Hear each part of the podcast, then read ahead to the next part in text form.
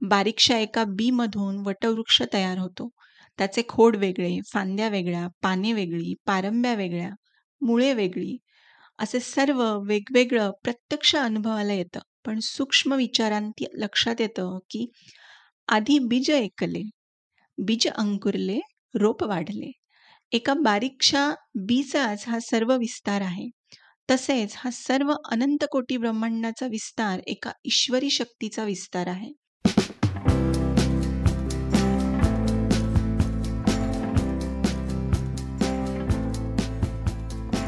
नमस्कार श्रोते हो मी आहे तुमची होस्ट विद्या ग्रंथप्रेमीच्या नवीन पॉडकास्टमध्ये तुम्हा सर्वांचं मनपूर्वक स्वागत. आज मी वाचून दाखवतीये हरिपाठातला एक अभंग. श्री ज्ञानेश्वर महाराज विरचित हरिपाठ या पुस्तकाचं सार्थ विवरण मराठीमध्ये. पुस्तक प्रकाशित केलं आहे गीता प्रेस गोरखपूर यांनी. भावार्थ आणि विवरण श्री विनायक गोविंद देसाई यांनी सांगितलेलं आहे. पाचवा अभंग याचा भावार्थ आणि विवरण मी तुम्हाला वाचून दाखवतीये. हारी मुखे म्हणा हारी मुखे म्हणा पुण्याची गणना कोण करी? पुण्याची गणना कोण करी? योग याग विधी येणे सिद्धी. वायाची उपाधी दंप धर्म वायाची उपाधी दंप धर्म भावे विण देव नकळीने संदेह गुरुविणे अनुभव कैसा कळे गुरुविणे अनुभव कैसा कळे तपे विण दैवत दिधल्या विणे प्राप्त. गोजे विण हित कोण सांगे? गोजे विण हित कोण सांगे? ज्ञान देव सांगे दृष्टांताची मात. ज्ञान देव सांगे दृष्टांताची मात. साधूचे संगती तरणोपाय. साधूचे संगती तरणोपाय. हरी मुखे म्हणा हरी मुखे म्हणा. योग याग विधी येणे नोहे सिद्धी. वायाची उपाधी दंभ धर्म भावेविण देव न तुटे संदेह गुरुविणे अनुभव कैसा कळे? तपेविण दैवत दिधल्याविण प्राप्त गुजेविण हित कोण सांगे? ज्ञानदेव सांगे दृष्टांताची मात साधूचे सांगात तरणोपाया. भावार्थ योग याग विधी यांच्या योगाने सिद्धी प्राप्त होत नाही. हे सर्व धर्म दंभरूप असून व्यर्थ उपाधी आहेत. श्रद्धेशिवाय देव भेटत नाही आणि संशय दूर होत नाही. सद्गुरून वाचून अनुभव कसा येईल? तपा वाचून दैवत भेटत नाही दिल्याशिवाय मिळत नाही. तसेच गुह्यज्ञानाशिवाय हित होऊ शकत नाही. श्री ज्ञानदेव माऊली म्हणतात दृष्टांताची गोष्ट अशी आहे की संतांच्या संगतीतच संसार रूपी सागर तरुण जाण्याचा उपाय आहे. विवरण यमनियमादी अष्टांग योग हा अत्यंत कठीण मार्ग आहे. माऊली त्याला नित्य नवा अग्निप्रवेशच म्हणतात. लक्षावधी माणसात एखादाच कदाचित त्या मार्गाने आत्मज्ञान प्राप्त करू शकेल. महिपती बाबा भक्त लीलामृतात म्हणतात योग मार्ग बहुत कठीण विरळा साधी लक्षांतून. भोळ्या भाळ्या सकळा कारण नामची पावन करीतसे म्हणून सर्वसामान्यांसाठी नामजपाचा मार्गच राजमार्ग आहे. अग्निहोत्राधिक नित्य करावयाचे यज्ञ किंवा वेदात सांगितलेले यज्ञ हे सध्याच्या काळात यथासांग करता येणे अशक्य असल्याने त्यांच्यापासूनही फलप्राप्ती होणे कठीण आहे. श्री रामदास स्वामी म्हणतात यथासांग ते कर्म काही घडेना घडे कर्म ते पुण्य काठी पडेना. अशी सध्याची अवस्था आहे. विधी म्हणजे संध्या वंदनादी धार्मिक नित्यकर्मे. फलाची आशा सोडून ही केली तर केवळ चित्ताची शुद्धी होते. पण सिद्धी प्राप्त होत नाही. सिद्धी म्हणजे सर्व दुःखांची संपूर्णपणे निवृत्ती आणि परमानंदाची प्राप्ती. यालाच मोक्ष किंवा मुक्ती म्हणतात. योग याग विधी ही कर्मे आहेत. यांच्यापासूनही काही फलप्राप्ती आहे पण मुक्ती नाही. उपनिषदातही.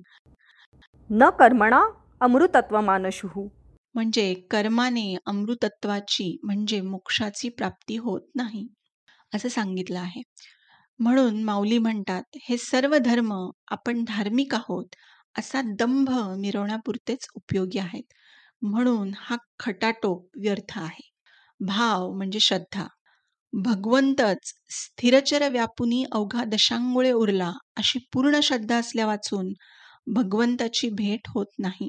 कारण अज्ञानाने आपल्याला दृश्य जग भगवंताहून वेगळे आणि खरे वाटते. बारीकशा एका बी मधून वटवृक्ष तयार होतो. त्याचे खोड वेगळे फांद्या वेगळ्या पाने वेगळी पारंब्या वेगळ्या मुळे वेगळी असे सर्व वेगवेगळं प्रत्यक्ष अनुभवाला येतं. पण सूक्ष्म विचारांती लक्षात येतं की आधी बीज ऐकले बीज अंकुरले रोप वाढले. एका बारीकशा बीचाच हा सर्व विस्तार आहे. तसेच हा सर्व अनंत कोटी ब्रह्मांडाचा विस्तार एका ईश्वरी शक्तीचा विस्तार आहे. असं सर्व शास्त्र आणि संत महंत कंठरवाने सांगतात. त्यावर भाव श्रद्धा ठेवली की देव आपल्यातच आपल्याला भेटतो. या श्रद्धेने सर्व संशय दूर होतात. हे संशय दूर होण्यासाठी सद्गुरूंना शरण जावे लागते. ते गुरु स्वतःला अनुभवी असावे लागतात. गीतेत हे ज्ञान मिळवण्याचा उपाय सांगितलेला आहे. तद्विधी प्रणिपातेन परिप्रश्नेन सेवया उपदेक्ष्यन्ति ते ज्ञानम ज्ञानिनस्तत्वदर्शिनः याचा अर्थ शास्त्र जाणणाऱ्या आणि आत्मतत्वाचा साक्षात्कार झालेल्या सद्गुरूंना तू शरण जा. त्यांची सेवा कर. त्यांना तुझ्या शंका विचार. म्हणजे ते तुला ज्ञानाचा उपदेश करतील. त्यांच्याकडूनच आत्मतत्व ईश्वर स्वरूप जाणून घे. सद्गुरूंनी सांगितलेल्या ज्ञानावर श्रद्धा ठेवून त्यांनी सांगितलेले साधन केले असता माणसाला अनुभव येतो. त्याचे सर्व संशय फिटतात. तपश्चर्या केल्याशिवाय देव भेटत नाहीत. तसेच दिल्याशिवाय आपल्याला काहीही परत मिळत नाही. जे सर्वस्व देतात तेच या जगात चिरंजीव होऊन राहतात. हे आपण पाहतोच. या हाताने द्यावे आणि त्या हाताने घ्यावे ही म्हणच आहे. भगवंताला आपण तन मन धन दिले तरच भगवंत स्वतःला आपल्या स्वाधीन करतात.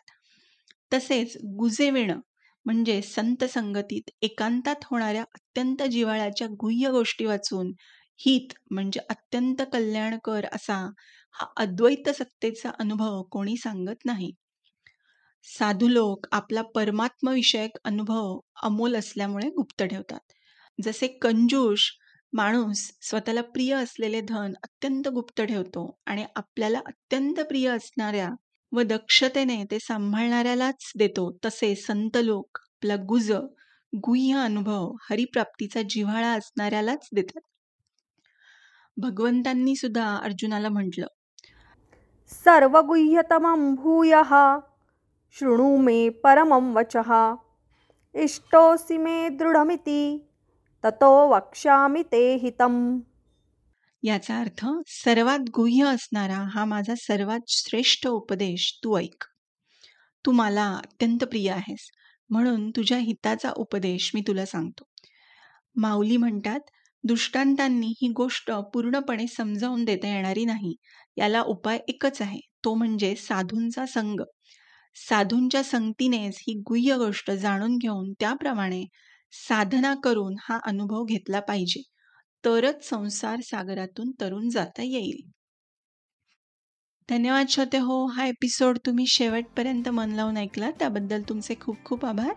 पुन्हा भेटूया पुढच्या एपिसोडमध्ये एका नवीन विषयाबरोबर आणि एका नवीन पुस्तकाबरोबर. थँक्यू